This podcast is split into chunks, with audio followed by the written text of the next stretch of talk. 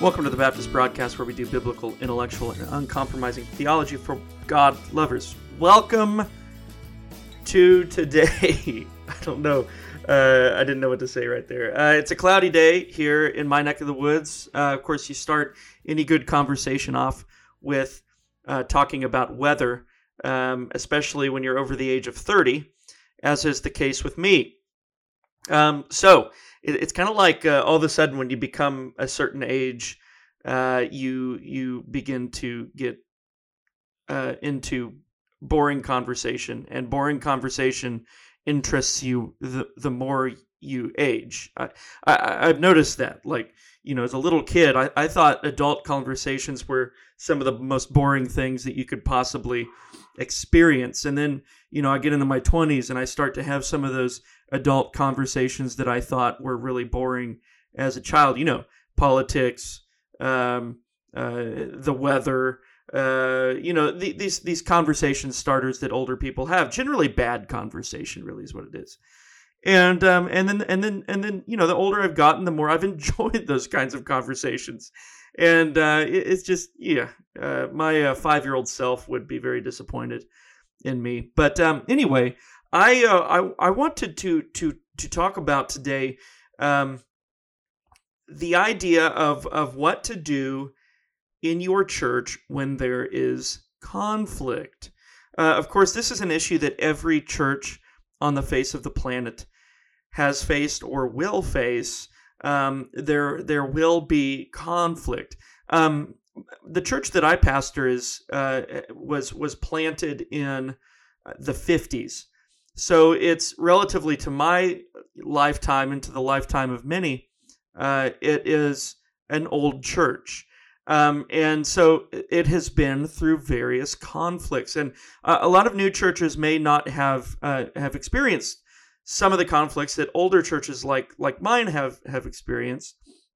Um, but nevertheless, because we we sojourn in this world, we pilgrim in this world to the celestial city, we will experience conflict. And I've only pastored my church for two years. It's been uh, somewhat of a of a of a dream tour, but it's not been. It's certainly not been uh, without its its difficulty and without its conflict. So um, I think it would be good to to kind of peer back into the uh, the lives and the church life of our Baptist forerunners to see kind of how they thought about handling conflict, especially in the case of uh, today's culture, church culture, where you know you experience conflict uh, within the church, and we, have been pretty much groomed to leave. Uh, we have a, a disagreement, and and rather than staying around and and and uh, you know uh, uh, clinging iron together, sharpening iron with one another, uh, instead of uh, looking for edification and desiring, putting in the hard work to to to to labor and plod along with one another. As, as Americans who are cons- very consumeristic, very um, hedonistic, uh, we, we we've just been kind of groomed to to just leave, to just leave. So when something bad happens, when when some conflict arises, when some disagreement becomes apparent, uh, we just take off and say sayonara. We're going to go find some other group of people to to sojourn with and to do this life with. And the, the truth of the matter is, is that the church was never designed to to to be like that. Uh, if that were going on in the first century, and and in fact, I think it was to some extent, not, and not for the same reasons that it does today. Um, but if but if but if what is if, but if what goes on today was going on in the first century, they would have gotten a letter from an apostle. and it would have been it, it, would have been a letter of, of, censure. It would have been something like First Corinthians, right? Um, and and and in fact, you know, I think some of this was going on in the first century. Uh, you see, for example, in in uh, is it First Timothy? Of course, I've written it wrongly. It's Second Timothy, uh, chapter one. Uh, it's going to be my text for uh, this coming Sunday, the second sermon. And you see this dynamic play out, verses 13 through through 18 in 2 Timothy chapter 1. Hold fast the pattern of sound words which you have heard from me in faith and love which are in Christ Jesus. That good thing, that good thing, or good deposit in some translations, uh, which has been entrusted to you to keep by the Holy Spirit who dwells in us. Verse 15, this you know that all those in Asia have turned away from me. So he gives, he gives, uh, Paul gives a commandment, hold fast the pattern of sound words as an exhortation. Uh, and then he, and then he gives a, a real life example of the opposite of holding fast to the pattern of sound words in verse 15. So verses 13, 14, that's what to do. In verse 15, you get what not to do, and it's reinforced by a real life example, something that Paul has actually experienced. And, and, and he says this He says, This you know that all those in Asia have turned away from me, among whom are Phygellus and Hermogenes. The Lord grant mercy to the household of one Onesiphorus, for he often refreshed me and was not ashamed of my chain. But when he arrived in Rome, he sought me out very zealously and found me. The Lord grant to him that he may find mercy from the Lord in that day. And you know very well how many ways he ministered to me at Ephesus. And so you get the you get the you get the commandment or the doctrine. You get really the doctrine stated, which is loyalty to the gospel in verses 13 and 14. And then Paul is gracious to give us in verses 15 through 18 two real life examples. Uh, one example, the first example, Phygellus and Hermogenes, is the example of a lack of loyalty. Uh, we might say cowardice. Um, we might say shame, pressure from men, faith in men, not in God. Uh, whatever reason they had uh, for turning away from uh, their dear brother Paul and, and, and, and going some other direction. Um, and, and, in the first century, to turn away from an apostle who's who's planting churches is just akin to really turning away from the church itself. It's not like they just turned away from Paul and went to a different church that agreed with their with their perspective. That's not how it worked in the first century. When you turned away from the apostle, you turned away from the apostle's teaching. All right, and and and that's what has happened with Phygellus and Hermogenes. And then in verses 16 through 18, you have Onesiphorus, uh, and Onesiphorus shows a great deal of loyalty to the gospel in his practice because he's not ashamed of Paul's chains, which are because of the preaching of the gospel in the first place. So Onesiphorus is not ashamed of that. And then when he arrived in Rome, he showed a great deal of brotherly, true, genuine brotherly love by very uh, zealously seeking Paul out. And then the Lord, uh, or, or then Paul, uh, blesses him essentially. He says, Grant to him that he may find mercy from the Lord in that day, that day when uh, presumably when the Lord returns. And you know very well how many ways he ministered to me at Ephesus. So this is dear brother here, Onesiphorus, uh, and and ministering to Paul and loving Paul. Uh, and then you have the complete opposite in, in Phygellus and Hermogenes.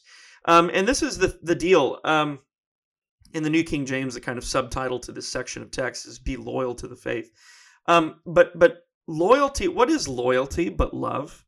Um, loyalty is love uh, you might be able to say that, that something like loyalty or courage or commitment, all of those are are practical expressions of love. And so, to the extent that you do not have loyalty, you do not have love to whom you are uh, to be loyal to.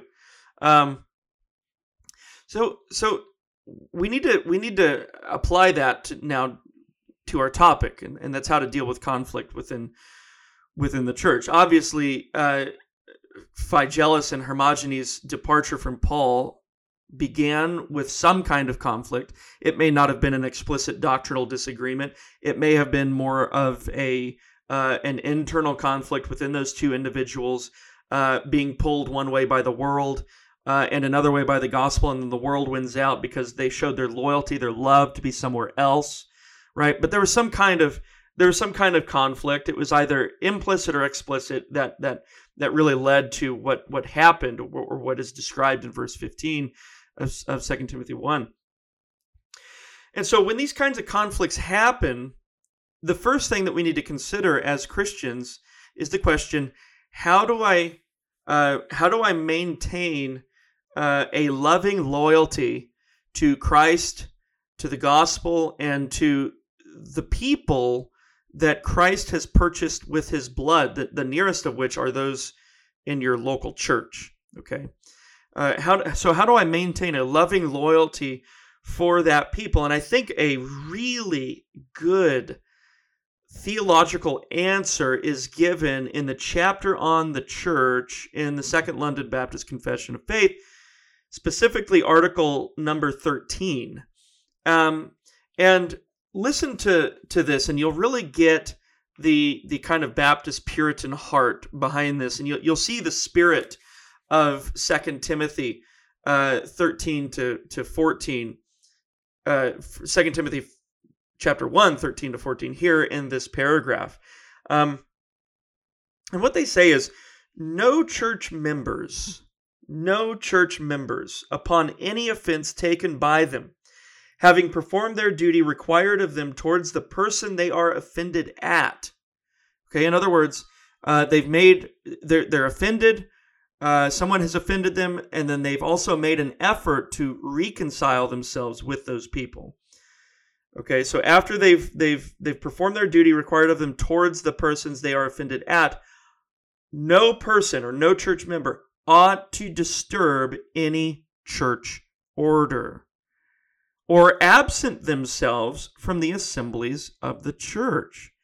Now, how many times in, in, in modern churches do we see both of those things happening upon some offense that has been taken?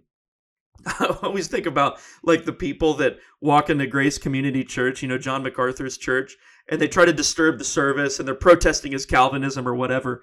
Uh, I always think that's kind of more of an extreme example, but but you you you have people who do this in a very passive aggressive very uh, implicit way as well through sowing seeds of discord uh, in the in the congregation um, through through trying to form cliques within the congregation and and fragment the congregation in that way. Um, and, and and and so explicit as some some people are so explicit as to actually you know persuade a group of people to leave the church with them. So that kind of that that that those are all ways to disturb church order. Um, we think of the explicit ways, obviously, uh, you know, walking in and protesting what's being preached or whatever, and uh, and all of that, you know, none of that should should happen. Um, neither should they absent themselves from the assemblies of the church. Um, this is a big one because today, and, and we saw over this last year, how easy it is for Christians to absent themselves from the body uh, under the pretense of, you know, well, we can worship online or whatever. It's so easy nowadays. There's, there's almost no loyalty to the corporate assembly of the saints, the in body or in, in the flesh assembly, in person assembly of the saints. And so this is one that really needs to be to be hit upon here. Um, sometimes when people get offended or when they or when they or when they become bitter towards some disagreement, uh, they they they might leave the church and and absent themselves, and their thinking may at, at first be, well, I'm just going to take a break, right? And because they're away from the means of grace, the means by which God edifies them and keeps them accountable, uh, they they usually never come back when that happens. Um, and and and uh, this whole coronavirus thing and the lockdowns has made provision for that to happen at an accelerated rate, such that I believe the Lord is sorting the wheat from the chaff. And um, and and so what you have is you have kind of an accelerant, kind of like a fuel to the fire in the coronavirus, that plays on people's all across the country. This happening at churches all across the country. It plays on people's pre-existent, perhaps bitterness or discomfort that they had because of some disagreement and then coronavirus was a reason to get out out from the church and to kind of abstract themselves from the church. And um, and they're thinking, of course, as well, well, I'll come back. But then time goes on, they're away from the means of grace, they don't have the fellowship, and then boom, before you know it, they're not coming back. They're not coming back. And um, and, and that's that's really the pattern. That's the pattern. And it really comes down to this a lack of loyalty and love for the people whom Christians have claimed to love, and that's their that's the that's the fellow saints at their local church. We say this all the time. You know, we love each other. Uh, we love the Lord's Day because we get to gather together with one another because we love each other. But then when some little disagreement arises, boom, we're gone. You know, that's how it works. And and and and you wouldn't do that to your flesh and blood family. Um, you wouldn't do that to your flesh and blood, blood family, but yet the people who wear the righteous robes of Christ that were purchased for them in his very blood, we will leave just like that. Just like that. Without any, without any question. So, and they go on in their in in this paragraph, you know, not to absent themselves from the assemblies of the church or administration of any ordinances. That's an interesting one. Some people take it upon themselves to absent themselves from, for example, the Lord's Supper, and uh, they they they think, well, you know, there's been some disagreement, and you know, for whatever reason, they think that they should absent themselves from the Lord's Supper, even though they're not put under any kind of formal church discipline. Uh, and that's not right either. Uh, we are commanded, after all, to partake of the Lord's Supper. And if the Lord's Supper has not been closed to that person as a result of church discipline, then they should partake of the ordinance uh, and not not take it upon themselves to to to to to restrict themselves in that way. So, uh, not you know not not not absent themselves from the administration of any ordinances upon the account of such offense at any of their fellow members. And then here's the key part. And this is where love and loyalty come in because you have love and loyalty produce patience, all right? If you're really loyal to something, you are patient with them, long suffering with it, right? You you are you're willing to be steadfast and and wait, and that's exactly what they say. They say, "But wait upon Christ. Wait upon Christ in what? Right? We'll just wait for some mystical feeling? No. In the further proceeding of the church. In other words, be patient so to allow the church to work and to do that which it was designed to do. Right. And um, you know, this could this could refer to any number of things, uh, but here I think really in their minds they have the order of church discipline in view, given in Matthew 18. In fact, that's one of the proof texts cited. And so this idea of of there being offense, you know, and, and people will just leave. Well, there's actually an order to how we are to deal with those things, with sin within the body, um, and to just remove yourself from the assembly, to remove yourself from the administration of the Lord's Supper, to to to to uh, to disrupt or disturb church order uh, in a hasty fashion because of uh, because of um, uh, because of some offense that has been taken. Uh, well, then that is to override or undermine the order that Jesus gives us, the Lord of glory himself gives us in Matthew 18. Anyway, brothers and sisters, I hope that this was a helpful little uh, insight into uh, our forerunners' thinking uh, on conflict within the church and how to deal with it. It comes down to love, loyalty, patience, and long, long suffering. God bless you guys. Have a wonderful rest of your day.